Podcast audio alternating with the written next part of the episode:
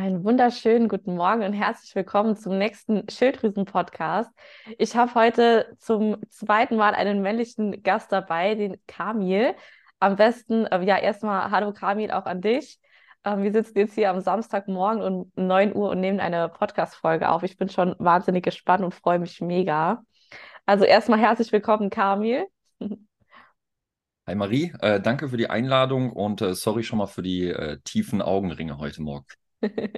Alles gut, wir sind beide irgendwie noch nicht so ganz on point, aber wir kriegen das schon hin. Ähm, ja, stell dich doch einfach gerne mal vor, erzähl mal, wer bist du, was machst du, wie bist du zu dem gekommen, was du jetzt aktuell machst und ja, feel free. Ja, meine äh, kleine Weltreise, von der ich erzähle. Ähm, also ich bin der Kamil, bin Sportphysiotherapeut und äh, seit letztem Jahr selbstständiger Gesundheitscoach, arbeite hauptsächlich eigentlich mit Sportlerinnen und Sportlern, äh, wobei die äh, Fußballer und Handballer mich äh, gepackt haben. Ähm, bin gerade im äh, Handball unterwegs, hier beim B H C in Solingen und äh, betreue da hauptsächlich die U neunzehn. Ähm, physiotherapeutisch auf der einen Seite und natürlich auch gerne, wenn es ein bisschen links, rechts äh, drumherum geht. Ähm, Ernährung, Stress, Verletzungsmanagement, alles, was auch nicht mit dem Training zu tun hat, das habe ich mir jetzt seit äh, ja, spätestens letztem Jahr ähm, auf meine Fahne geschrieben und ähm, versuche da dann halt so ein bisschen ganzheitlicher auf die ganze Geschichte zu gucken, ähm, weil das Themen sind, die vielleicht noch so ein bisschen stiefmütterlich betreut werden heutzutage, vor allen Dingen im Leistungssport, aber auch natürlich im ähm, ja, Im, im normalen Leben.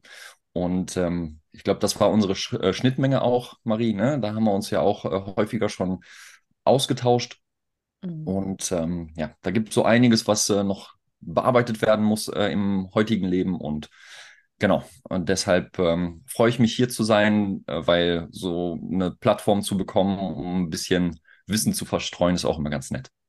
Auf jeden Fall. Sehr, sehr cool. Ich freue mich, dass du da bist. Ähm, hast du irgendwie selbst Ähm, sag ich mal, Berührungspunkte mit Handball, Fußball irgendwie gehabt oder tatsächlich gar nicht? Ja, ist äh, eigentlich total witzig, mit Fußball auf jeden Fall, wie man es kennt, ne? So aus der Kindheit, äh, dass man selbst äh, mit Freunden am Kicken war, im Verein war. Ähm, dann habe ich meine Karriere als ähm, ähm, ja, Reha- und Verletzungsspieler äh, gestartet, war eigentlich gefühlt immer verletzt, hatte immer Muskelfaserrisse, Sehnenprobleme, ähm, ach, eigentlich, also ne, ich habe immer gerne hier geschrien, wenn wenn es irgendwas zu verteilen gab und ähm, da so bin ich so ein bisschen über die Schiene äh, eigene Verletzungshistorie zur Physiotherapie gekommen. Handball, ähm, da bin ich dem ähm, ja meinem jetzigen Vorgesetzten dankbar. Mit dem habe ich in bei Bayer Leverkusen zusammengearbeitet. Der arbeitet jetzt nämlich im Handball und hatte gehört, dass ich einen neuen Job suche. Und hat mich angefragt und jetzt bin ich beim Handball. Ähm, vorher gar keine Berührungspunkte gehabt und äh, fühle mich so ein bisschen noch wie so ein kleiner äh, Sporttourist. Ähm, ist aber sehr, sehr interessant, mal eine Sportart von ganz Neuem kennenzulernen. Verletzungsmuster und so weiter, die, ähm, die sind ja so ein bisschen bekannt, ne? Also akute Verletzungen, chronisch, äh, chronische Verletzungen. Ähm, Man denkt, Fußballer verletzen sich häufig am Sprunggelenk. Deshalb bin ich da eigentlich sehr, ähm, ja, sehr erfahren mittlerweile. Aber ich habe noch nie so viele Sprunggelenksverletzungen ähm, therapiert wie im Handball. So, von daher kommt mir mein Wissen auch ähm, hier zugute. Und ähm, ja, ich freue mich da total, neue Sachen kennenzulernen auf jeden Fall. Sehr, sehr cool. Ja, manchmal kann es im Leben halt einfach so gehen, was man gar nicht erwartet und dann entstehen aber die schönsten Dinge dann letztendlich. Ne? Cool, das freut mich auf jeden Fall. Sehr, sehr schön. Gut, also bei uns soll es ähm, jetzt heute mal so ein kleines bisschen ähm, ja, um akuten Stress gehen, chronischen Stress gehen, ähm, was passiert, wenn der Körper chronischem Stress ausgesetzt ist und all diese Dinge, ein artgerechtes Leben. Ähm, genau, aber ich würde sagen, wir starten vielleicht einfach mal rein, ähm, am besten mit der ersten Frage, ähm, die ich an dich hätte, Kami, das wäre: Was genau ist denn der Unterschied zwischen akutem Stress und chronischem Stress und wie wirken sie sich beide quasi auf den Körper aus? Also im Endeffekt akut-chronisch, das hat immer eine zeitliche Komponente. Ne? Ein akutes Ereignis ist grundsätzlich ein sehr kurzfristiges. so dieses typische, wenn wir schon beim Sprunggelenk gerade waren, Umknicken, der Fuß tut weh, ein akuter, ähm, ja, ein, ein akute, eine akute Verletzung. So, und äh, der Körper reagiert dementsprechend halt schnell, um Schaden zu regulieren, um ähm, ja eigentlich schon die Regeneration zu starten, direkt nachdem äh, da was passiert ist. Beim ähm, chronischen, ein chronisches Problem ist ein immer längerfristig, äh, ähm, ja, längerfristig äh, ein Zustand, der längerfristig da ist, mhm. den wir gar nicht so einfach loswerden. Im Endeffekt ist das Interessante, dass der Körper grundsätzlich auf den Stress immer gleich reagiert, ne? Und ähm, da haben wir immer eine Ausschüttung von Stresshormonen. Jetzt haben wir hier auf der einen Seite den akuten Stress, wo das dann halt über einen kurzfristigen Zeitraum, da sprechen wir von Minuten, Stunden, wenigen Tagen, und einen chronischen Zeitraum, äh, Wochen, Monate, Jahre teilweise. Und ähm, du kannst dir sicherlich vorstellen, das weißt du auch, das, das machst du ja auch mit deinen Klientinnen, ähm, ein hoher Stresspe- Stresspegel, also viel Cortisol, das ausgeschüttet wird, das kann der Körper über eine kurze Zeit sehr, sehr gut, über eine lange Zeit kriegt er richtig Probleme. Und ähm, ich finde es immer interessant zu wissen, wenn wir jetzt unterscheiden, Stressoren, ne? Weil die verursachen ja die Reaktion vom Körper. Ähm, was waren Stressoren früher?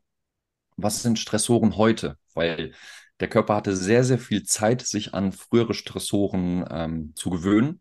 Und da reden wir von Fliehen, von Kämpfen, von Hunger, Durst, Kälte, ähm, was weiß ich nicht was, ne? Also etwas, was gerade da war, uns gezwungen hat, uns zu bewegen. Heißt, wenn wir vorm Säbelzahntiger nicht weggelaufen sind, war sowieso alles äh, vorbei.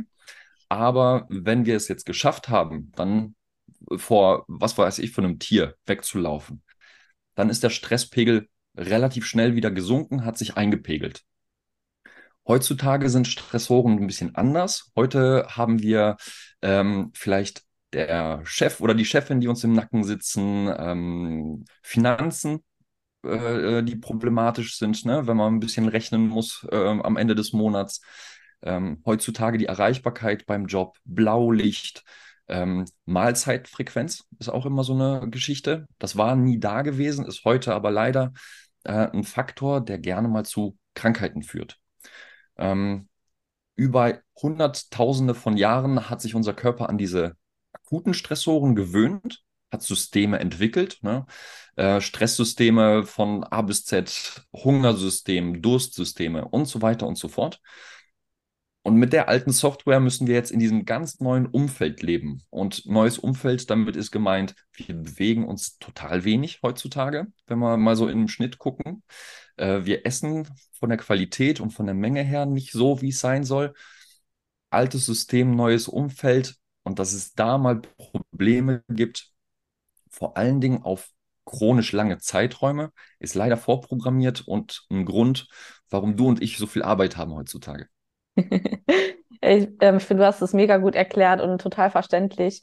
Ähm, das war nämlich auch so meine Frage, ne? So, was sind zum Beispiel irgendwelche Stressoren jetzt heutzutage? Weil das waren ja, wie du schon ähm, super erklärt hast, früher ja ganz andere Stressoren.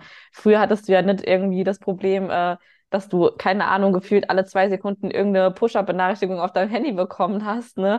Das war halt einfach kein Stress. Aber ähm, hierfür möchte ich vielleicht einfach noch mal ein bisschen sensibilisieren, dass dieser Stress generell nicht einfach nur der volle Terminkalender ist, was viele ja immer denken, ne? Die sagen immer, nee, nee, ich habe keinen Stress, ne? Ähm, ja. Das ist halt, ja, es ist halt, also Stress ist wesentlich umfangreicher als die Termine im Ta- äh, Terminkalender. Und das finde ich vielleicht auch nochmal ganz, ganz wichtig zu sagen, dass man das eben ja weiß, dass auch eine, wie du gesagt hast, eine Mahlzeitenfrequenz, also wie häufig isst du am Tag, ja, wenn wir den ganzen Tag am Rumsnacken sind, dann muss man sich halt vorstellen, dass das bedeutet für deine ähm, Verdauung, für deinen Magen, für deinen Darm, die ganze Zeit Arbeit, Arbeit, Arbeit, der ist die ganze Zeit am Arbeiten und ähm, muss halt ja natürlich die Lebensmittel verdauen, ja, und da ist es vielleicht einfach mal, ähm, ja, oder tut vielleicht einfach mal gut, wenn man mal zum Beispiel ein paar Stunden Pause dazwischen lässt, ja. Und auch wenn es nur hier ein paar Nüsse, nur hier ein Stück Schokolade, ähm, nur da, keine Ahnung, ein Stixi, whatever, egal wie, wie klein dieses Lebensmittel sein mag, es ist trotzdem nochmal, ja, ein Lebensmittel und muss einfach verdaut werden, ne? Ähm, vielleicht, wenn ich mal gerade ähm, eine Frage noch stelle zwischendrin, bei dir im Coaching, ähm, du arbeitest ja eher, sag ich mal, Richtung Sportler, das, oder kommst du da auch schon, oder ähm, wie soll ich das sagen, siehst du da auch häufiger die Problematik, dass sehr viel, sage ich mal, gegessen wird, äh, ohne groß Pausen? Oder ist es bei dir eher, sind es eher so Menschen, die schon total gesundheitsbewusst in Anführungsstrichen sind und ne, hier auch die Pausen mal einhalten zum Beispiel? Ja, das ist ja total interessant. Man denkt ja, im Leistungssport ist ja alles wirklich auf auf das höchste Niveau äh, geschraubt und äh, alle sind ähm, eigentlich nur noch dabei, so das, das letzte Prozent aus ihrer Leistungsfähigkeit zu quetschen. Ähm, aber da hast du auch genau das, was wir im, im normalen Leben außerhalb des ähm, Hochleistungssports auch sehen. Also wir haben Jungs und Mädels, die ähm, sind sehr, sehr bewusst, die probieren sehr, sehr gerne Sachen aus. Wir haben aber auch Jungs und Mädels, die futtern wie... Ähm, der sechzehnjährige in der, in der Schulzeit, der sich äh, gerade bei irgendeinem Fastfood-Laden, weiß ich nicht, zwanzig, zwanziger Pack äh, Chicken McNuggets geholt hat. Also da, da ist wirklich von, von bis. Ähm, was ich als Physiotherapeut extrem merke, ist, diesen Lifestyle merkst du auch in der Art und Weise, wenn sich die Jungs, ähm, also ich habe halt hauptsächlich mit Jungs zu tun, also mhm. wenn sich die verletzen, die ähm, Geschwindigkeit, in der äh, die regenerieren oder alleine das Gewebe, wie es sich anfühlt in der Therapie. Es ist ein Unterschied, ob du, ähm, ich sag mal, schon mal Vorerfahrung mit Ernährungscoaching hast oder nicht. Ähm, genauso mit Stress, also viel mit Stress zu tun hast oder nicht. Ne? Leistungssport hat auch immer viel mit Leistungsdruck zu tun mhm. und ähm, viel mit der Psyche zu tun. Und das kennst du ja auch. Das psychisch, psychisch stressbedingte Essen ist so ein Problem, das auch vom Leistungssport nicht stoppt. Ähm, und dementsprechend siehst du das halt auch im, in dem Klientel. Ne? Also da kann man nicht sagen, die sind aufs allerhöchste Niveau äh, eingestellt, sondern eher andersrum. Ähm, die muss man wirklich noch einnorden, dass man weiß, ähm, wann die am besten essen sollten, wann der Körper wofür empfänglicher ist.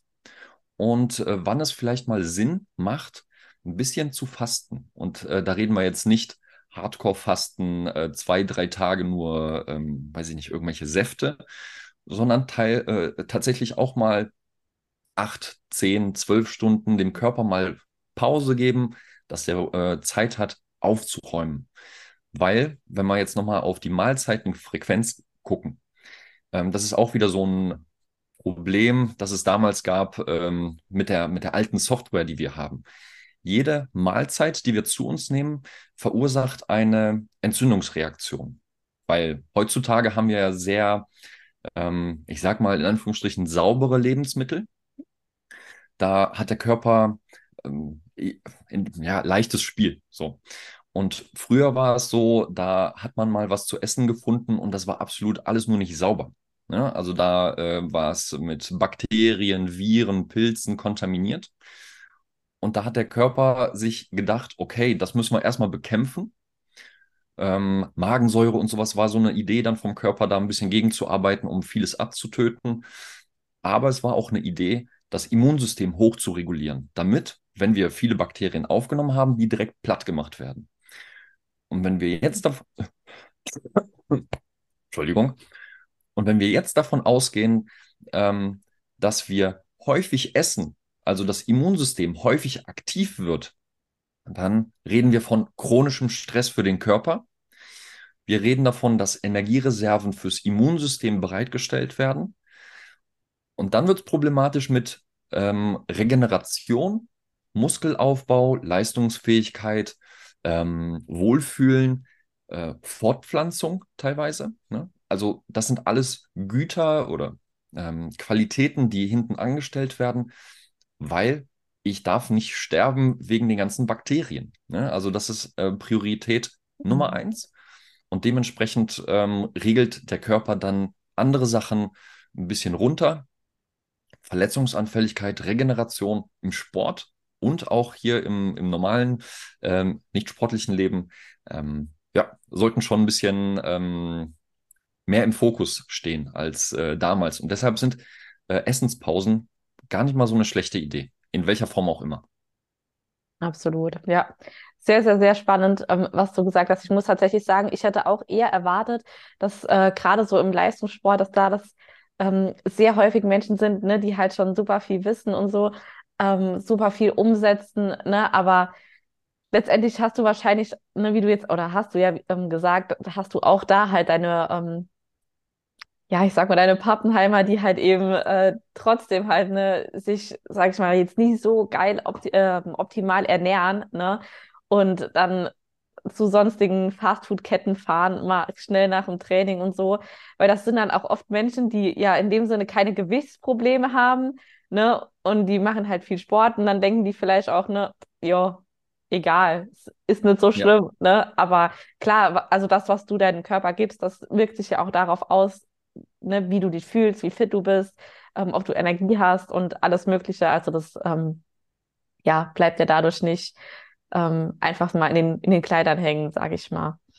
Ja, vor allen Dingen, man hat ja das, was du dem Körper gibst, das hat er als Bausubstanz, ne? Und ähm, ich glaube, wenn man mit einem Muskelfaserriss rumläuft und ähm, anfängt, da irgendwelchen Fastfood-Mist reinzuschaufeln, dann habe ich halt nur die Bausteine und dann ähm, wird es dementsprechend auch ähm, eingebaut. Und äh, vielleicht hörte sich das jetzt gerade so ein bisschen an, als würden Sportler auch keine Ahnung haben. Also die arbeiten auf einem wirklich Top-Niveau teilweise, ne? Und äh, mhm. dementsprechend ähm, gibt es auch viele, wo es dann um Feinheiten geht, wie, wie kann ich es noch verbessern? Und ähm, dann denken die drüber nach, vegan oder ketogen oder intermittierendes Fasten, von dem ich gesprochen habe, was sehr viele Vorteile hat auch für Sportler.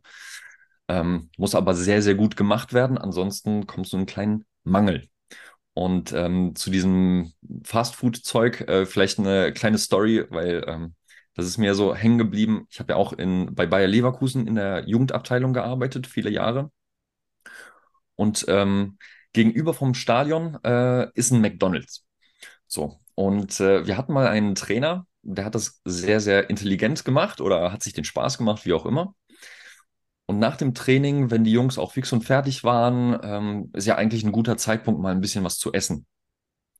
Und er hat gewartet, bis alle geduscht waren, bis alle sich fertig gemacht haben, die äh, Umkleidekabinen leer waren. Und dann ist er mal so zwanzig Minuten danach auf die andere Straßenseite gelaufen zu dem McDonald's und hat dann blöderweise fünf, sechs, sieben Jungs dann immer erwischt.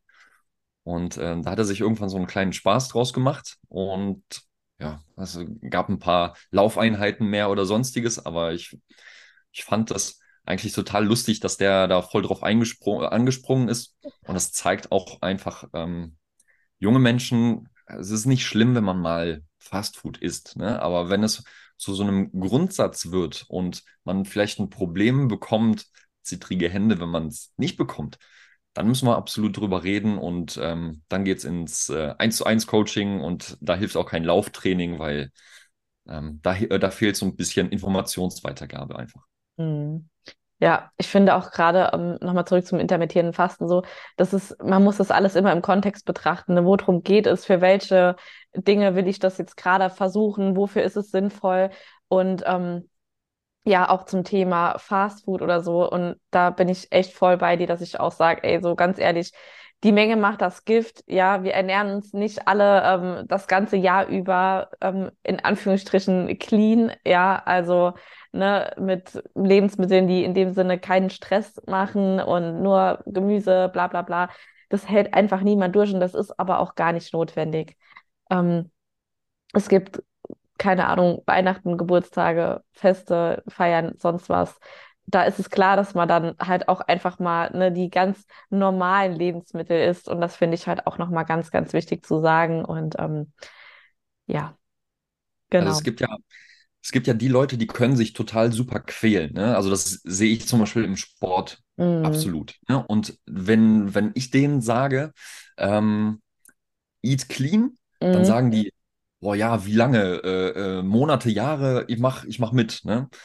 Aber wenn, wenn es jetzt zum Beispiel jemand ist wie ich, ich, ich würde auch verrückt werden. Und deshalb, wenn Zwang beim Essen dazukommt, kriegen wir ein Problem. Ja. Und dann reden wir zum Beispiel wieder von Stress. Ne? Und dann reden wir nicht von akutem Stress, dann reden wir von chronischem Stress. Und ähm, beim intermittierenden Fasten, ich finde, das ist ein guter, äh, ein guter Kompromiss, um, um mal ein bisschen da reinzukommen, um zu gucken, ähm, wie viel Flexibilität kann der Körper eigentlich? Mhm. Ne? Weil Gesundheit ist, wenn du auf verschiedenen Ebenen flexibel sein kannst. Also mal darauf reagieren kannst, dass du nichts zu trinken hast, nichts zu essen kannst, äh, hast. Und ähm, reagierst du darauf mit ähm, Stress? Also wirst du zur Furie oder bist du ganz entspannt und kannst locker aushalten? Ähm, und das zeigt halt, wie flexibel bist du. Und beim intermittierenden Fasten, was ich noch dazu sagen wollte, ist nämlich einer meiner Lieblingsfacts. Man sagt ja, das ist ja dann eher was für, für den Körper, für die Figur und so weiter und so fort, ne? Um den Körper mal so ein bisschen zu reinigen. Aber was viele nicht wissen, ist, dass ähm, das ein Trigger, also dieses Nicht-Essen über einen ähm, bestimmten Zeitraum, äh, ein Trigger für die Mitochondrien, für das Mitochondrienwachstum ist. Mitochondrien sind Ja, die, ähm, wie heißt es? Die, die, äh, genau, die Kraftwerke des Körpers, die Kraftwerke der Zellen, ähm, womit dann halt Energie produziert wird. Und wenn man sich mal vor Augen hält, Muskelzellen haben pro Zelle zwölfhundert Mitochondrien, ungefähr. Hm. Herzzellen dreitausend, ungefähr. Neuronen, ne, also Nervenzellen, haben ein bis zwei Millionen Mitochondrien pro Neuron, also pro Nervenzelle. Und wenn du dir jetzt mal vorstellst, wir tun was Gutes dadurch für unsere Mitochondrien, tun wir gleichzeitig auch was für alles, was zwischen den Ohren passiert. Und da reden wir von Konzentration, da reden wir von ähm, Jugend, also äh, ähm, Gehirnjugend, ne? ähm, irgendwelche neurodegenerativen Krankheiten wie Alzheimer, Parkinson und so weiter können dadurch natürlich nicht geheilt, verbessert werden, aber die Wahrscheinlichkeit, dass man das ähm, bekommt, kann ein bisschen reduziert werden. Ähm, also auf der einen Seite in der Jugend für die Schulzeit, im Arbeitsleben für die Arbeit, Konzentration, Fokus, Merkfähigkeit und im Alter fit zwischen den Ohren zu sein. Das sind Argumente, würde ich mal sagen, hat, hätte jetzt, glaube ich, niemand was dagegen. Auf gar keinen Fall. Und ähm, vielleicht auch noch ähm, kurz zum Hinzufügen, also das intermittierende Fasten. Ähm, klar, also nochmal, wenn du jetzt irgendwie hormonelle Beschwerden hast oder so, ne, dann ist es nochmal eine ganz andere Hausnummer, das wollte ich jetzt nochmal anmerken. Aber prinzipiell ähm, muss dieses intermittierende Fasten auch gar nicht so ko- verkompliziert werden. Ja, wenn du es einfach mal zum Beispiel abends um sieben Uhr zum letzten Mal was isst, ne? Und dann einfach dir mal Pause gönnst bis, keine Ahnung, morgens sieben, acht Uhr, dann hast du auch schon deine zwölf Stunden mal Pause drin. Ja, und das ist ja gar nicht mal so schwierig, weil du bist ja überwiegend am Schlafen und ja. dann, dann ist das auch gar nicht mehr so komplex, ja, wenn man das einfach mal ähm, aus dieser, ähm, ja, so, so halt einfach betrachtet, ne? Und ähm, genau, also das heißt jetzt nicht, dass du irgendwie morgens dann erst Oder, oder den ganzen Tag nichts essen sollst und dann erst um fünfzehn, sechzehn Uhr oder so oder erst zum Abendessen. Das m- muss gar nicht so ja, kompliziert ähm, sein. Es darf auch leicht sein. Genau. Vor allen Dingen nicht direkt äh, Vollgas loslegen, sondern das ist so eine Gewohnheitssache. Ne? Also wenn man schon Probleme hat, wenn man eine Mahlzeit auslässt und man kriegt Schwindel, Kopfschmerzen oder sonstige Symptome, dann ist es keine Art, da, sag ich mal, mit einer Arschbombe reinzustarten, sondern schon mit ähm, qualifiziertem äh, Coaching da dran zu gehen.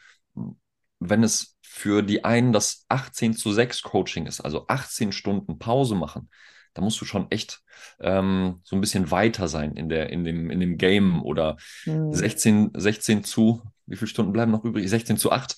Genau. Ähm, das ist ja auch so ein, so ein Standardding, was man häufig hört.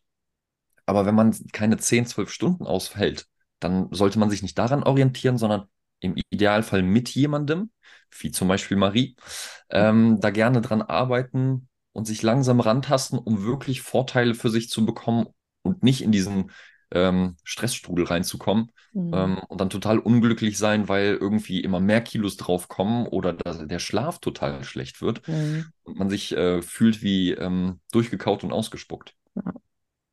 Ja, es ist halt auch immer, wie du gesagt hast, so, wie macht man auch etwas, ne?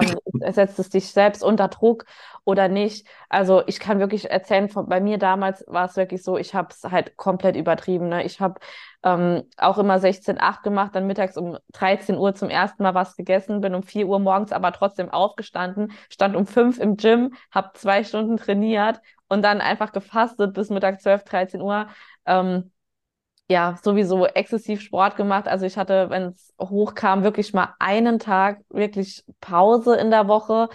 Und da waren dann meine Schritte komplett, äh, ja, übertrieben hoch, ne, um das alles irgendwie auszugleichen. Und so war ja im Prinzip mein meine Kurzfassung davon, wie es bei mir zur Schilddrüsenunterfunktion, zum Ausbleiben der Periode ähm, kam.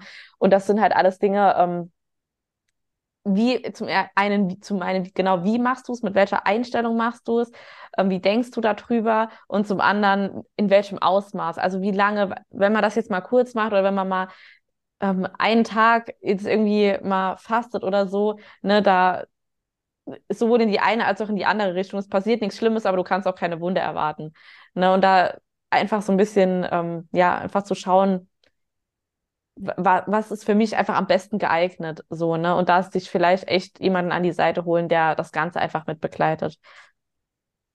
Absolut. Genau. Ja. Zur Frage zwei, ähm, das ist, äh, ich muss gerade gucken, genau, welche physiologischen Reaktionen treten im Körper auf, ähm, wenn jemand chronischen Stress ausgesetzt ist und welche langfristigen Auswirkungen kann dies auf die Gesundheit haben? Eine sehr, sehr lange Frage. Also, Ähm, da knüpfe ich mal so ein bisschen an das äh, Cortisol, äh, von dem ich vorhin gesprochen habe. Und zwar in einer Stresssituation, so wie ich es vorhin auch schon gesagt habe, beim, beim Essen muss Energie im Körper ein bisschen verlagert werden, umgelagert, um mit der Stresssituation umzugehen, ne? Manche Systeme brauchen dadurch mehr, manche weniger Energie. Oder anders, manche haben eine Priorität, um den Stress runterzubekommen, damit leben zu können. Und manche haben nicht so viel ähm, Priorität. So die Fruchtbarkeit zum Beispiel. Wenn ich in einer akuten und in, vor allen Dingen in einer chronischen Stresssituation bin, ist die Fortpflanzung eins der Sachen, die ich absolut gerade gar nicht gebrauchen kann. Weil warum sollte ein Kind in ein stressiges Umfeld äh, geboren werden, ne? Also das stresst ja nur noch das Kind und die Mutter und alle drumherum auch noch zusätzlich. Die Überlebenschancen sind dadurch halt geringer. Hast du also einmal die Fortpflanzung ähm, als ähm, Opfer, sage ich mal. Und ähm, wenn wir jetzt die Energie brauchen, um zu kämpfen, zu fliehen und sonstiges, wird es vom Gehirn registriert, an die Nebenniere weitergegeben, dieses Signal. Und da wird Adrenalin, Cortisol halt freigesetzt. Ähm, wobei die Nebenniere auch ein Organ ist, ähm, das kann man sich vorstellen wie so ein Schwamm. Und bei jedem Stressreiz wird einmal gedrückt, werden die Hormone freigesetzt. Schwämme können auch kaputt gehen und ähm, ist halt nicht so schön, wenn man dann irgendwann dadurch halt hormonelle Probleme bekommt. Aber gehen wir jetzt vom Normalfall aus. Wir haben Adrenalin, Cortisol im Körper. Ad- Adrenalin kennt jeder von uns. Ähm, der Blutdruck steigt, Herzfrequenz steigt und so weiter.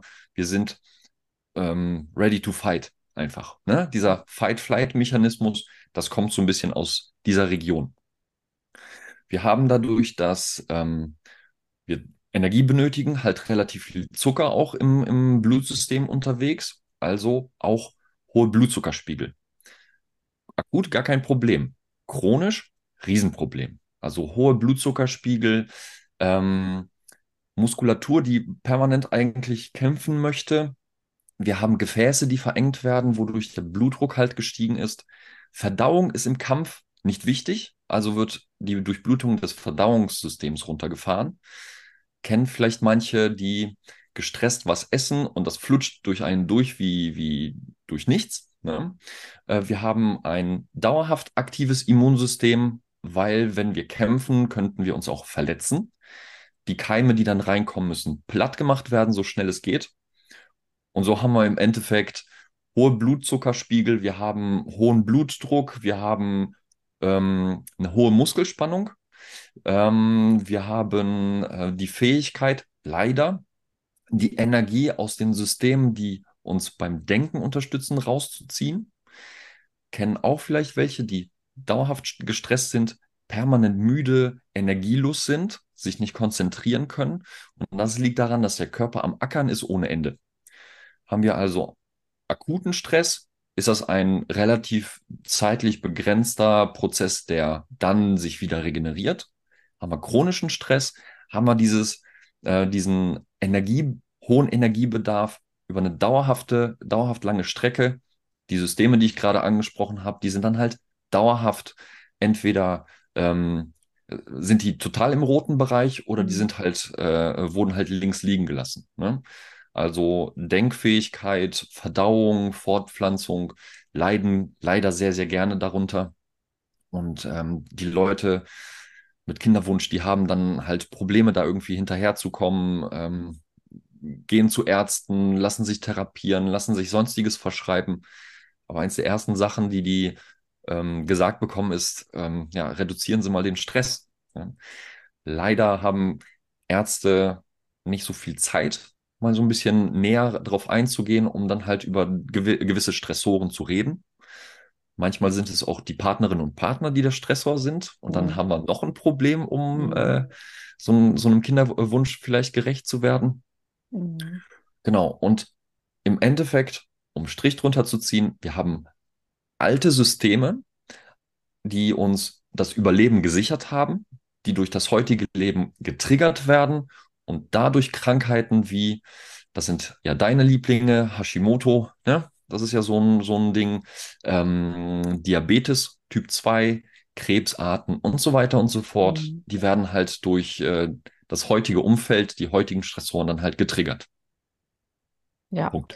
Ja, absolut. Und ähm, da wollte ich auch noch mal kurz dran anknüpfen. Das ist halt auch wieder so eine Sache des Körpers, der Prioritätenverteilung, ja, also oder Prioritätensetzung, ne? Wie du sagst, wenn du ähm, gerade irgendwie in ganz, ähm, keine Ahnung, nehmen wir jetzt einfach mal an, du bist irgendwie am Essen, ne, und hast dein Handy nebenan liegen und oder also neben dir, neben dem Teller oder so auf dem Tisch oder guckst bei Instagram und wenn du dann irgendwie eine Benachrichtigung bekommst oder ähm, auch wenn du dich einfach nur durch die Stories klickst, ja, das ist Stress für deinen Körper, auch wenn sich das einfach so nicht anfühlt für dich ähm, und du denkst, nee, das ist doch voll gechillt, ne, ich kann doch währenddessen voll gut essen, dann schaut, oder dein, dein Körper ist, der hat halt diese, diese Nervensysteme in dem Sinne, dass er dann entweder, ne, rest or digest und dann entscheidet er sich halt, ne, was hat jetzt Priorität und dann ist natürlich dieser akute Stressor, der, den du gerade hast, durch dieses auf dem Handy rumtippen, der hat dann eben Priorität und das ist eben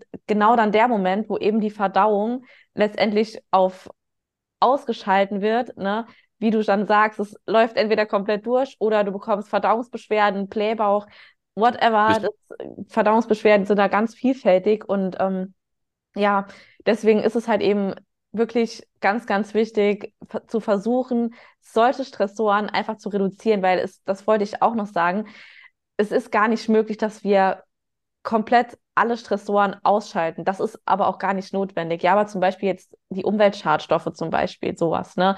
Ähm, oder sonstige Dinge, wie Kosmetikprodukte, du, du kannst ja gar nicht auf alles verzichten. Das braucht es auch gar nicht. Das ist halt auch nicht notwendig, ne? Aber eben die Stressoren, auf die man Einfluss hat, dass man eben schaut, dass man diese halt möglichst ja reduziert oder ausschaltet. Wie zum Beispiel, dass du einfach mal in Ruhe deine Mahlzeit isst.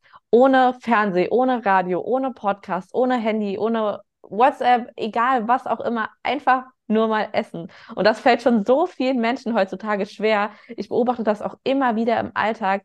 Das ist echt, ich bin da jedes Mal nochmal so schockiert, dass das einfach ganz normal ist, ne? Während man arbeitet und, ne, am P C sitzt, wird da gegessen und während man an, an, am Handy irgendwie ist und während man dies macht, das macht. Also das ist alles irgendwie nur noch so ein so nebenbei äh, passiert, ne? Und klar, dass du dann halt Verdauungsbeschwerden halt früher oder später halt bekommst, ne? Und dass da einfach ein bisschen was aus dem Ruder laufen kann. Ne? Oder auch noch gerade zum Thema Fruchtbarkeit, was du gesagt hast.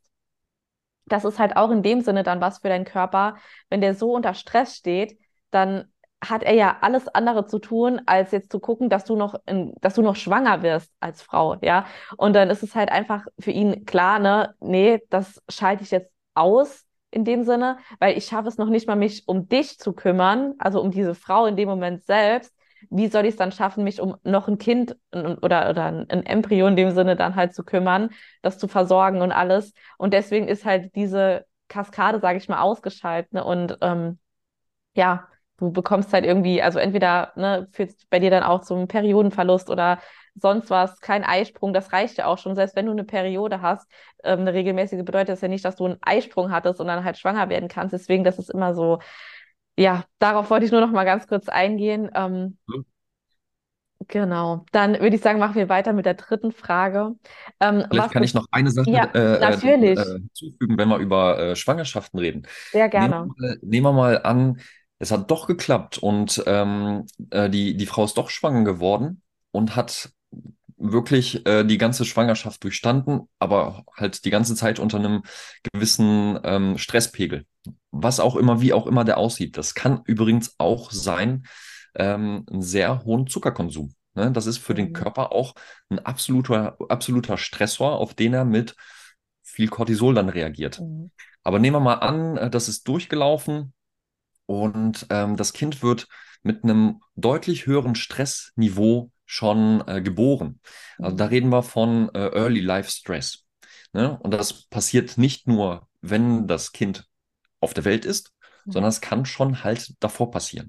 Wie ähm, gesund oder nicht gesund in der Hinsicht sind die Eltern ähm, bei der Befruchtung. Das hat da, also spätestens da fängt es ja schon, fängt die Geschichte schon an. Und wenn die Kinder mit diesem Early Life Stress geboren werden, das ist eigentlich schon, ähm, ich sag mal, der Startschuss für die Wahrscheinlichkeiten, äh, Allergien, Unverträglichkeiten und auch degenerative Erkrankungen, Erkrankungen im Jugendalter. Mhm. Also degenerative Erkrankungen sind eigentlich so, was man aus dem Alter kennt, so ein bisschen, äh, fies gesagt, der Verfall. Ne? Also wenn die Gelenke nicht mehr so wollen, wenn die Muskeln abnehmen, wehtun, rheumatische äh, Geschichten. Dass es Kinder sind, die, die das schon vielleicht mit acht, neun, zehn Jahren bekommen. Ne? Oder ähm, Neurodermitis, also so ganzen Hautgeschichten. Das kann alles damit zusammenhängen. Und deshalb ist eigentlich so ein Stressmanagement ähm, nicht nur im Sport, nicht nur im Alltag, sondern halt auch, wenn es um ähm, Fortpflanzung geht, eine total sinnvolle Sache. Mhm. Das noch dazu. Ja, absolut, so ist es. Und auch, äh, auch gerade so generell vielleicht nochmal zu dem, diesem Thema ähm, Schwangerschaft und Geburt. Das hat so krasse Auswirkungen später auf dein Kind, ja. Ähm, gerade was so auch Mikrobiom, Immunsystem und all das betrifft, ne, die Geburt, ne, bist du natürlich zur Welt gekommen, per Kaiserschnitt, auch alleine das, allein dieser Fakt hat schon so unwahrscheinlich große Auswirkungen auf dein späteres Immunsystem, ne, ähm, gerade auch Allergien, was du gesagt hast, so dass, ja, das ist äh, doch wahnsinnig unterschätzt, finde ich, deswegen auch nochmal ganz, ganz wichtig hier, ähm, ja, das einfach äh, anzusprechen in dem Sinne. Ähm, ja, sehr, sehr spannend, cooler äh, Einwand, Kamil, oder ja, so kann man es kann man's eigentlich so sagen, ja. ähm, genau, dann zur nächsten Frage. Ah ja, das war die dritte. Was ähm, bedeutet ein artgerechtes Leben in Bezug auf die menschliche Gesundheit und wie unterscheidet es sich ähm, vom modernen Lebensstil?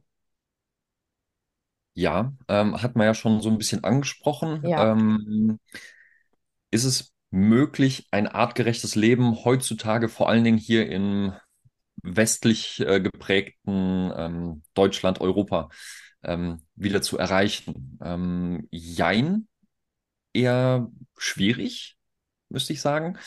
Ähm, aber das heißt nicht, dass man es nicht ähm, ansatzweise versuchen kann, mit sehr positiven Effekten auch. Wenn man sich das jetzt mal vergleicht mit Naturvölkern, die in ähm, Südamerika, Afrika wirklich so leben, wie unsere Software das auch haben möchte. Und nehmen wir die Leute in, ähm, ja, die nehmen wir nach Deutschland, die nehmen wir nach Amerika und die leben diesen westlichen Lebensstil.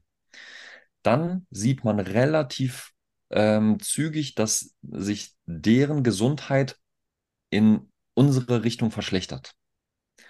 Und andersrum, wenn wir die wieder nehmen oder wenn wir auch uns nehmen und in deren ähm, Naturvolk-Lebensstil integrieren, dann haben wir auch sehr schnelle äh, Verbesserungen für die Gesundheit.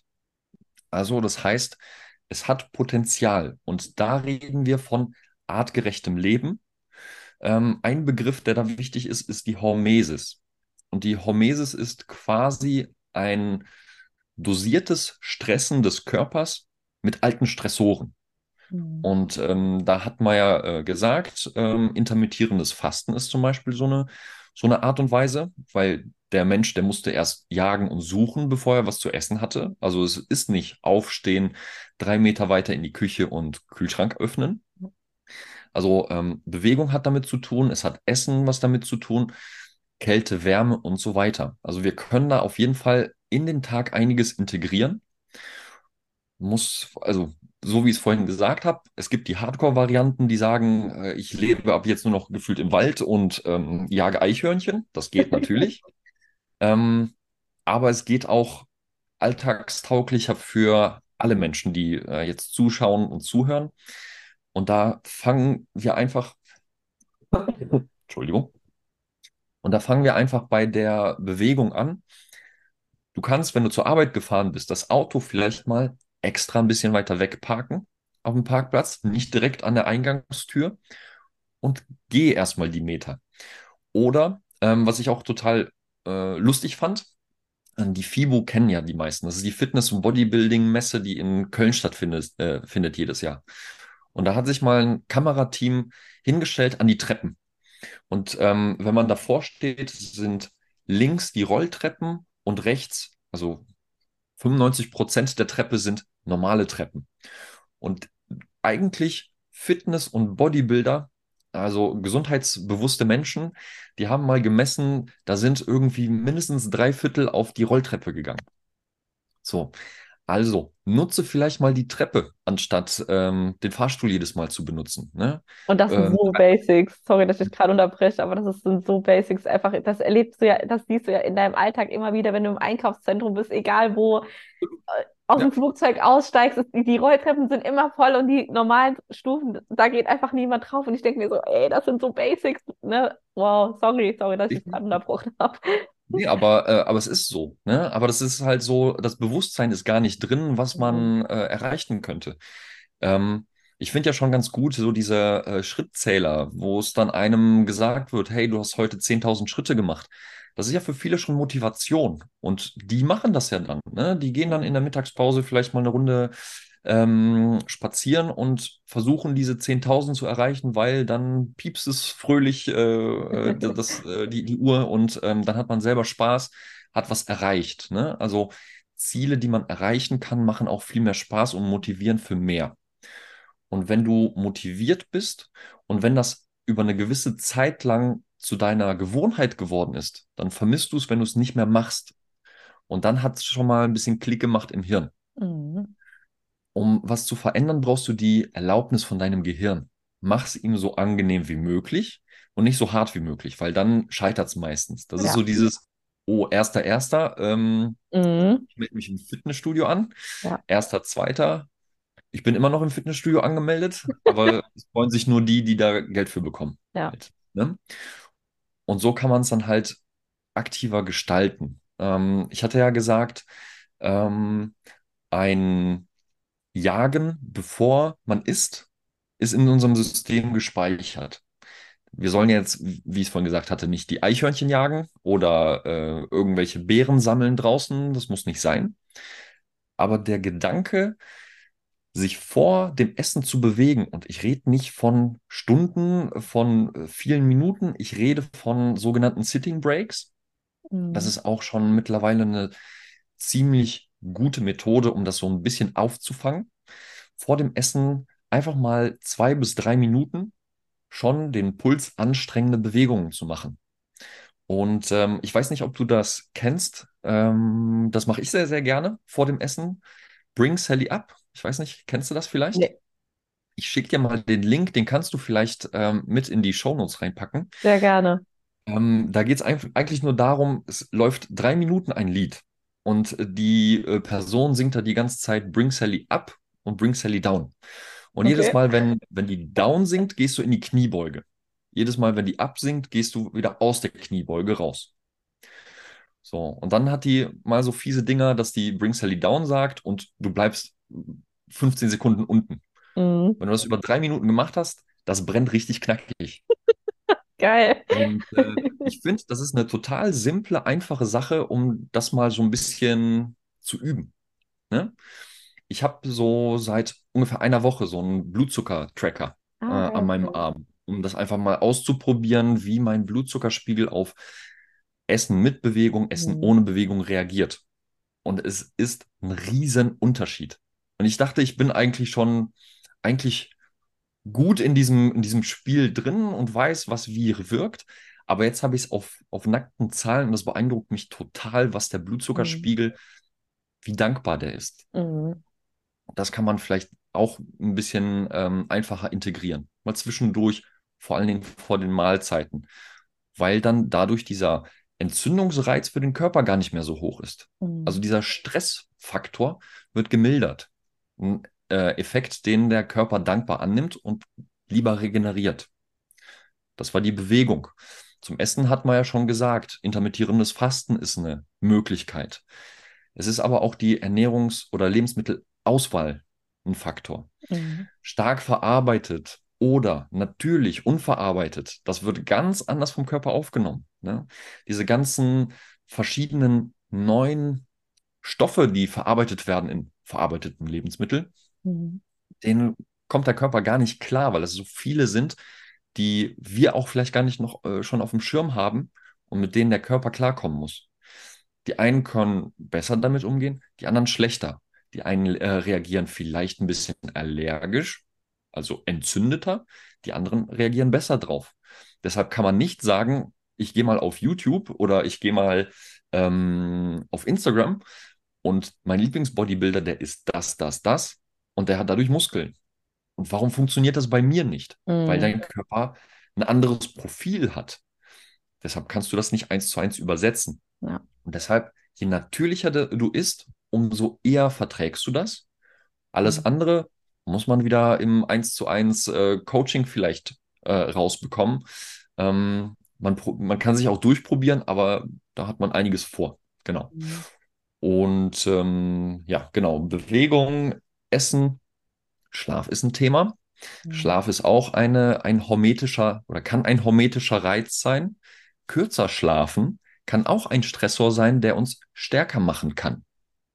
Ne? Also ein alter Stressor, der positive Auswirkungen hat. Nicht jede Nacht, aber zwischendurch mal so einen kleinen Schock verleihen. Kälte ist ein richtig super Schocker, mhm. ähm, hilft dem Körper, Gegenmaßnahmen anzuwerfen, die uns gesünder machen. Kennen wir alle vom Sport. Ich schocke den Muskel dadurch, dass ich ihn trainiere. Ich habe vielleicht Muskelkater ein, zwei, drei Tage, aber danach bin ich stärker als zuvor. Unser Körper hat draufgepackt, mhm. um den nächsten Stressor, der vielleicht ähnlich ist, besser zu vertragen. Und ähm, genau, Kälte ist auch immer super, wenn es um die Schilddrüse geht. Ne? Da ähm, reden wir dann von deinem Fachgebiet und äh, deinen Klientinnen auf jeden Fall. Ähm, wenn wir bei der Kälte sind, reden wir von, ähm, vielleicht hat das auch nicht jeder gehört, es gibt weiße und braune Fettzellen, also weißes und braunes Fett. Braunes Fett hat ähm, die Fähigkeit, Wärme zu produzieren aus überschüssiger Energie im Körper. Wenn wir das braune Fett triggern, zum Beispiel durch Kälte, heißt also im Endeffekt, können wir durch Kälte mehr braunes Fett an, äh, anreichern, was überschüssige Kalorien verbrennt, nur damit uns warm wird. Das nennt man dann im Schlaf äh, Fett verbrennen. Ne? Wenn man jetzt nicht zugedeckt ist wie so ein Murmeltier und, und sonstiges, dann, dann kann der Körper das selber. Also wir sollten eigentlich fähig sein, nicht in der Nacht zu erfrieren, wenn die Decke mal wegrutscht. Mhm. Und das macht das braune Fettgewebe, das äh, Thermogenin. Das ist äh, ein Enzym, das dabei hilft. Und ich finde auch, im Schlafen zu, Fett zu verbrennen, ist keine Anstrengung, ne? Also äh, kann man sich auch mal überlegen. Ja, es kommt ja auch wirklich drauf an, ne, welche Temperatur hat, oder keine Ahnung, welche Temperatur ist jetzt draußen. Und wenn du ja zum Beispiel, ähm, äh, wie, wie soll ich sagen, also im Sommer zum Beispiel ist es ja viel, viel wärmer und da muss dein Körper ja viel weniger arbeiten, ne? Und wenn du, wenn draußen kalt ist, muss gerade deine Schilddrüse ja viel, viel mehr arbeiten, um dich nochmal aufzuwärmen. Und klar, ne, da, natürlich verbrennst du dadurch in dem Sinne, ne, mehr Kalorien. Das ist jetzt nicht, dass man da jetzt einen Unterschied, also wie soll ich sagen, das sind jetzt keine krass vielen Kalorien oder so, das sind wirklich minimale Kalorien. Ja, also daher sollte man jetzt nicht irgendwie immer gucken, dass man zu Hause erfriert, gar nicht über die Heizung anmacht oder nee, sonst absolut was. Nicht, absolut nicht. Ja, richtig, also, genau. Genau, das ist gar nicht der, der, der Sinn oder das Ziel davon. Aber wie du schön gesagt hast, da wollte ich auch noch mal kurz ähm, dran anschließen. Das ist einfach die Stressanpassungsfähigkeit, dass wir einfach lernen, weil es, es ist gar nicht so das Ziel, alle Stressoren auszuschalten, sondern wirklich, dass wir einfach stressanpassungsfähig bleiben. Also, dass unser Körper mit Stress umgehen kann, wenn mal gerade stressigere Phasen sind, wenn ich mal gerade irgendwie mich verletzt habe oder sonst irgendwas, dass dein Stress da dann, äh, dein Körper da mit dem Stress einfach dann klarkommt. Das ähm, ist eben so das Allerwichtigste und dafür ist halt zum Beispiel Kälte ein wahnsinnig geiles Tool halt, weil du deinen Körper zum Beispiel gerade beim bei der kalten Dusche oder beim Eisbaden kurzfristig für eine kurze Zeit, ja, also zwischen einer und drei bis fünf Minuten, so kurzfristig unter ganz krassen Stress setzt, ne, dass der genau. einfach lernt, damit umzugehen, wenn du das immer, immer, immer wieder tust, ne, und da, deswegen gibt es so, ja, solche geilen Tools halt, wie zum Beispiel jetzt Kälte oder so, was halt wirklich echt wahnsinnig, ähm, ja, hilfreich ist, dafür einfach besser mit, mit dem Stress generell umgehen zu können. Und das bewirkt sich dann halt natürlich auch auf ganz viele andere Bereiche in deinem Leben halt auch aus. Ähm, genau. Wie kann denn, ja. Nee, nee, äh, ich wollte dir auf jeden Fall recht geben, weil im Endeffekt, und das ist jetzt äh, auch so, es gibt wieder die Arschbomben-Variante mit mhm. äh, Kältebad. Ne? Ja. Das habe ich auch schon hinter mir und ist nichts für mich. Also ich äh, habe das gemerkt, äh, das stresst mich vorher und nachher einfach viel zu sehr. Im Endeffekt, äh, ich bin ja auch so ein Fan davon, Sachen einfach umsetzen zu können. Also wenn die Leute, äh, die jetzt zuhören, zusehen, sagen, Kälte, ja, mag ich nicht und Eisbad traue ich mich nicht. Es geht nicht um die Variante wieder, äh, such dir einen See und spring im Winter rein. Ja. Es geht darum, ähm, sich unter die du- Dusche zu stellen und zu sagen, ich äh, drehe jetzt das Wasser so kalt, dass mir gerade so unangenehm ist. Ja? Und dann gewöhn dich erstmal daran. Und das machst du über ein paar Wochen. Ja. Und irgendwann merkst du, okay, ich, die Resistenz ist da. Äh, wir haben jetzt Oktober und ähm, wärmer wird es jetzt erstmal nicht die nächsten Monate wahrscheinlich. Es wäre mal vielleicht wirklich eine, eine Idee, wenn man sagt, ich friere den ganzen Winter und zitter mir voll einen ab, zu sagen, ich setze mich äh, so einem Kältereiz unter der Dusche mal aus, weil danach kann ich mich warm einpacken und äh, mich aufwärmen mit einer Tasse Tee, äh, warmen Tee, um das einfach mal zu üben. Ne? Und Zittern ist ja so ein Muskelding, also die Muskeln zittern und dadurch wird Wärme ähm, erzeugt. Und das, was ich meinte, dieses Thermogenin, dieser Effekt von diesem braunen Fett, ähm, das passiert ohne, ohne zu zittern. Heißt, kühl das Wasser drehen, ohne anfangen zu zittern. Das ist so der ähm, vielleicht eine Einstiegstemperatur, mit der jeder ein bisschen was anfangen kann, ohne sagen zu müssen, dass es mir danach den ganzen Tag kalt ist. Vielleicht kann man so ja erstmal damit starten. Auf jeden Fall. Sehr cool. Ähm, wie kann denn der moderne Lebensstil einschließlich Ernährung, Bewegung und Umweltfaktoren dazu beitragen, chronische Krankheiten und Stoffwechselstörungen zu fördern? Genau, also das ist ja äh, im Endeffekt, ähm, kann man ja das zusammenfassen, ähm, worüber wir gesprochen hatten. Alte Systeme, neue Stressoren und ähm, leider sehr viele neue Krankheiten dadurch. Ähm, wenn wir das jetzt mal vergleichen mit früher, in Anführungsstrichen, was auch immer früher ist, ne? Sind es hunderttausend, zweihundertfünfzigtausend Jahre, wie auch immer. Woran sind die Menschen früher gestorben? An Infektionen, an ähm, Ertrunk- Ertrinken, Hunger und so weiter. Woran sterben wir heute? Definitiv nicht an Infektion, also natürlich, ne, in, ja. in Klammern wieder gesetzt. Ja. Ähm, wir sind heutzutage mittlerweile sehr, sehr gut darin, Infektionen zu bekämpfen. Wir sind heutzutage sehr, sehr gut äh, darin, ähm, gewisse Krankheiten auszurotten durch Impfungen, durch ähm, die Art und Weise, wie wir uns benehmen. Ähm, deshalb sind Todesursachen heutzutage eher solche Sachen, die durch unsere alten Systeme getriggert werden.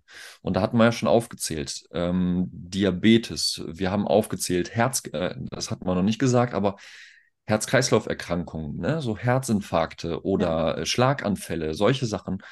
Das sind Sachen, die darauf begründet sind, dass unsere Systeme falsch genutzt werden vom Körper.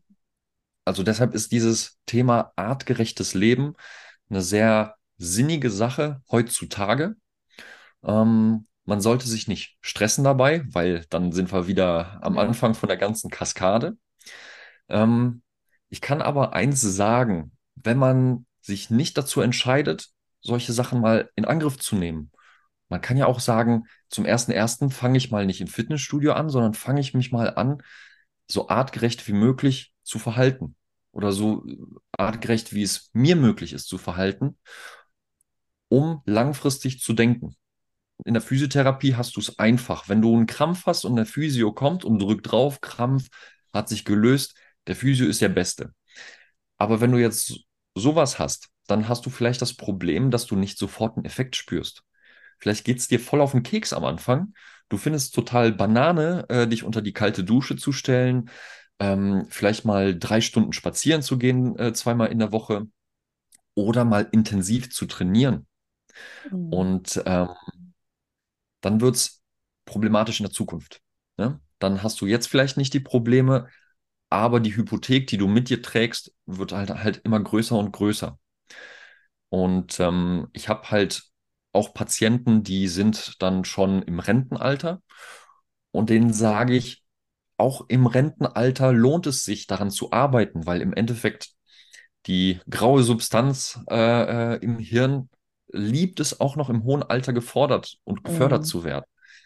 Ähm, es ist ein, ein super Erlebnis für viele ältere Leute, mit ihren Enkeln spielen zu können. Ja. Ja? Also arbeite dafür. Der, der, ähm, die Gesundheit, die kommt nicht zu dir. Und ähm, das ist halt das, was ich im Gesundheitssystem leider so ein bisschen kritisch sehe. Mhm. Die Leute wollen einen schnellen Effekt, ohne was dafür zu tun, haben aber nicht gecheckt, dass die viele Jahre was dafür aktiv getan haben, dass es jetzt kaputt gegangen ist. Mhm. Ne? Ein Diabetiker, der hat nicht Diabetes erst mit ähm, der Diagnosestellung. Der Fußballspieler hat nicht erst seinen Muskelfaserriss mit Zeitpunkt des Muskelfaserrisses verursacht. Die Ursachen liegen deutlich früher. Wir hatten über Early Life Stress gesprochen, ja. Vielleicht sogar schon da. Ja. Heißt aber nicht, weil die Mama gerne Stress hatte und viel Zucker gegessen hat, dass man jetzt schon von vornherein aufgeben muss. Es ist alles ähm, Thema von Genetik und Epigenetik. Das ist auch nochmal so ein, so ein Ding, äh, was, was man da auch gerne ausführt. Ja. Und ich erkläre das gerne so, die Genetik ist quasi, wenn du dir vorstellst, ein Klavier vor dir zu stehen zu haben. Und jede Familie hat ein bisschen anderes Klavier im Raum stehen. Das heißt, es hört sich immer ein bisschen anders an. Die Epigenetik ist, wie du die Tasten benutzt. Also wie spielst du die Melodie deiner Familie, jetzt mal so ein bisschen im übertragenen Sinne äh, zu sehen. Und das entscheidet, welche Gene du abrufst in dem Genpool, den du hast. Und es gibt in jeder Familie Gene, die sollten nicht zu häufig abgespielt werden. Zum Beispiel diese Wachstumsgene. Die sind in der frühen Kindheit, in der Pubertät eine total sinnige Sache, damit wir erwachsen werden. Aber später, wenn wir vierzig, fünfzig, sechzig sind, sollten wir diese Gene vielleicht nicht mehr abspielen, weil dann Wachstumsgeschichten vorangetrieben werden, die uns dann krank machen. Ja. Dann reden wir von Krebs. Es gibt aber auch in, auf jedem Familienklavier ähm, Gene, die für die Gesundheit zuständig sind. Und deshalb wirkt zum Beispiel vielleicht für dich, Marie, ähm, die Kältetherapie total super. Ich könnte kotzen jedes Mal. Ne? Für mich ist aber, ich liebe mich total auszupowern.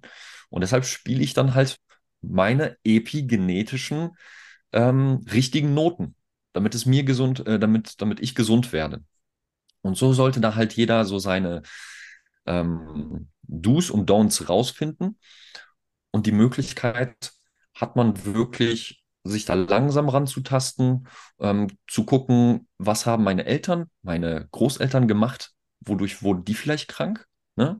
Nicht jeder Raucher kriegt Lungenkrebs, aber die, die Lungenkrebs haben, die Wahrscheinlichkeit, dass man vorher geraucht hat, ist relativ hoch. Mhm. Ne? Also muss man gucken, was wurde durch was bedingt. Ja. Und, ähm, habe ich deine Frage beantwortet oder habe ich mich jetzt äh, im, in Schwall geredet? Ähm, finde, also finde ich schon, ähm, vielleicht einfach noch, ähm, sage ich mal, zusammenfassend ähm, dazu zu sagen, du entscheidest quasi selbst darüber, welche Gene, die du von Eltern, ne, sonst was, Oma, Opa mitbekommen hast, welche Gene abgelesen werden. Das heißt, du selbst kannst durch deinen Lebensstil, so wie du lebst, so wie du dich ernährst, so wie du dich bewegst, was du sonst in deinem Alltag machst, kannst du selbst ähm, die Weichen dazu stellen, welche Gene eben abgelesen werden und ob du zum Beispiel auch die chronische Krankheit bekommst, wie jetzt Hashimoto oder so, wie deine Mutter auch zum Beispiel. Ja, ähm, vielleicht das einfach nur nochmal so als, als Schlusswort zu dieser Frage. Ähm, genau, aber sehr, sehr spannend, das Thema Epigenetik. Ähm, ich bin sowieso so ein wahnsinnig großer Fan davon, also oh, da könnte ich auch Stunden drüber reden, also das ist echt was, ähm, ja, das heißt also quasi nicht, weil deine Mutter, dein Vater ähm, Krebs hatte, eine Autoimmunerkrankung, äh, sonst was, dass du das eben auch zwangsweise bekommst, nur weil es in deinen Genen liegt. Du hast es wirklich selbst in der Hand, ob dieses Gen abgelesen wird und du das dann auch bekommst oder halt eben nicht, zu einem sehr, sehr, sehr, sehr, sehr großen Teil. Genau. Absolut. Und was ich ja interessant finde, ist auch wirklich ähm, die Art und Weise, wie wir uns im Alltag ähm, benehmen, hat einen riesen Einfluss darauf. Und da müssen wir keine Chemie in uns reinnehmen. Da müssen wir einfach mal gucken, wie können wir unseren Alltag aktiver gestalten, mehr in der Natur gestalten und so weiter und so fort, um positiven Einfluss zu haben. Ähm, einfachste Faktor, Ähm, vielleicht haben das schon einige von euch mal gehört, ähm, natürliche Killerzellen, die wir mhm. in unserem Körper haben, die sind super, wenn es darum geht, Krebszellen zu, äh, platt zu machen. Mhm. Und natürliche Killerzellen kannst du selber triggern, indem du draußen in der Natur, im Wald spazieren gehst. Ja. Eine Stunde mal zwei Stunden im Wald spazieren gehen erhöht teilweise natürliche Killerzellzahlen um ein drei, drei Viertel, also fünfundsiebzig Prozent ungefähr. fünfundsiebzig Prozent mehr Fähigkeit, sich gegen Zellen, die vielleicht äh, nichts Gutes vorhaben in uns, platt zu machen, ist ein Argument, meiner Meinung nach. Ja. Wenn, und da möchte ich an das anknüpfen, womit ich vorhin angefangen habe, wenn die Leute etwas suchen, was schnell möglich ist, also der Physio, der irgendwas mal drückt und dann geht es besser, dann geht es im Lifestyle leider nicht so einfach. Ja. Ne? Vielleicht geht das mit ähm, maximaler Meditationsübung, ich weiß es nicht. Leute, die da, da affin sind, die, die äh, können das relativ schnell sich dann halt vom Stress runterregulieren. Andere möchten dann vielleicht doch die, irgendeine Pille haben, wo, womit es denen dann halt besser geht. Das ist halt leider nicht so wie Kopfschmerzen, wo ich eine Kopfschmerztablette nehme und dann ist alles gut. Mhm. Ähm, Da sind die Gewohnheiten das Problem. Und Gewohnheiten brauchen ein bisschen, um umgesetzt zu werden. Irgendwann kann man nicht mehr ohne. Das ist so dieses typische, ich gehe ins Fitnessstudio und ich kann nicht mehr, ohne ins Fitnessstudio zu gehen, geht es mir nicht gut. Mhm. Ne? So, mhm. diese, diesen Status muss man so ein bisschen erreichen und ähm, ja, auf einer verträglichen Art und Weise. Ne? Man kann alles übertreiben, man kann alles ja. untertreiben. Ja. Absolut. Sehr, sehr cool zusammengefasst. Dann würde ich jetzt zur allerletzten Frage kommen. Ähm, welche konkreten Schritte können denn Menschen unternehmen, um den Lebensstil eben anzupassen und mehr artgerecht zu leben? um die Gesundheit eben zu optimieren. Ich meine, wir sind ja schon ganz, ganz viel darauf eingegangen jetzt in der ganzen Folge, aber genau, vielleicht einfach nochmal ganz kurz ein paar Worte dazu. Sehr gerne. Also, wenn es ums Essen geht, mal drüber nachdenken, mal vielleicht ein Essen probeweise wegzulassen. Ne?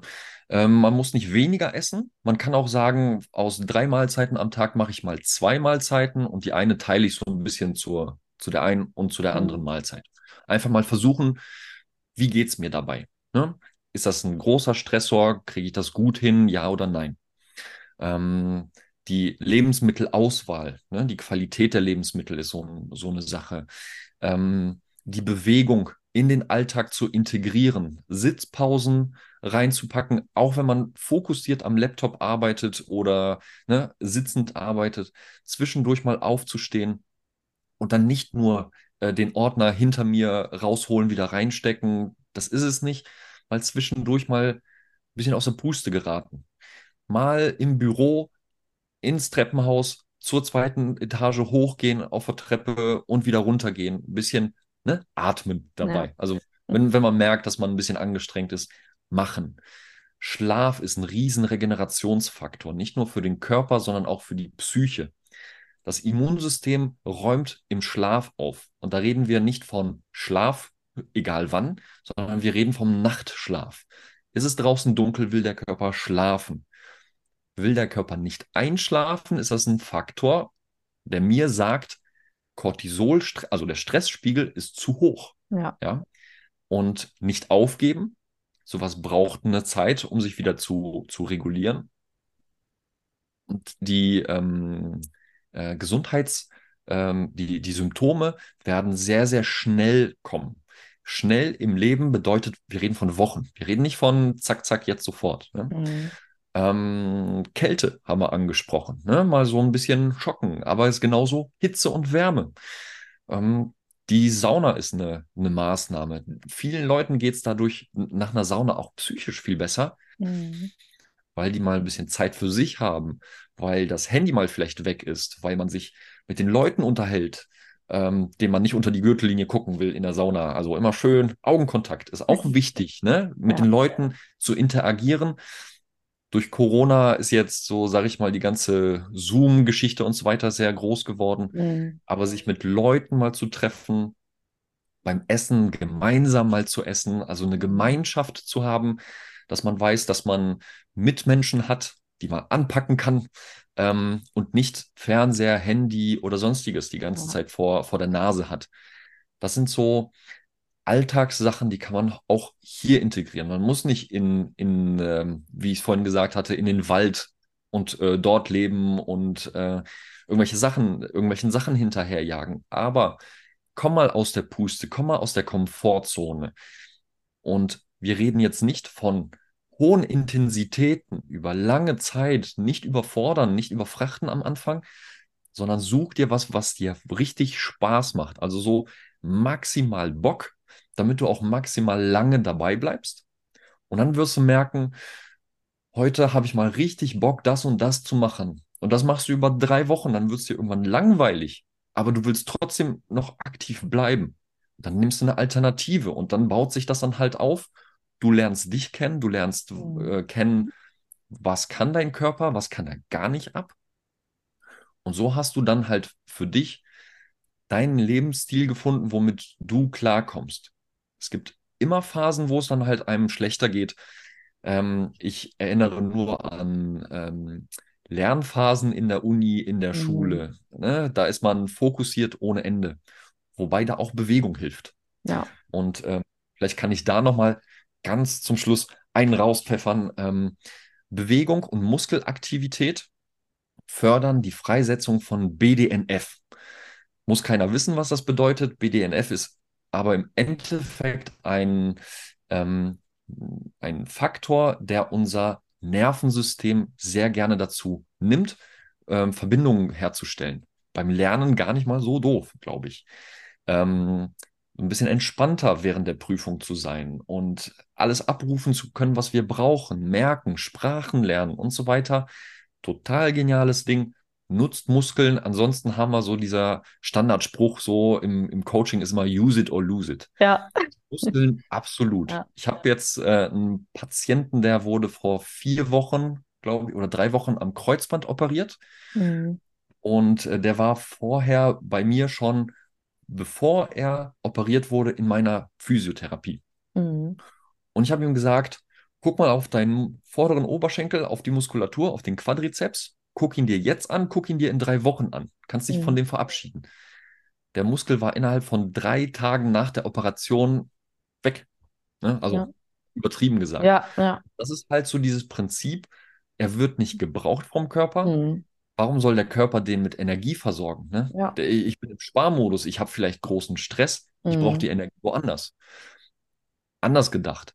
Benutze deinen Körper, du hast deutlich mehr Energie, die du auch dann umverteilen kannst in der akuten Stressphase. Mhm. Alles trainierbar und ähm, ich glaube, das ist so eine Sache, gib der Sache eine Chance und da rede ich, rede ich nicht von Wochen, da rede ich mal von ein paar Monaten tatsächlich und guck mal, wie es dir dabei geht.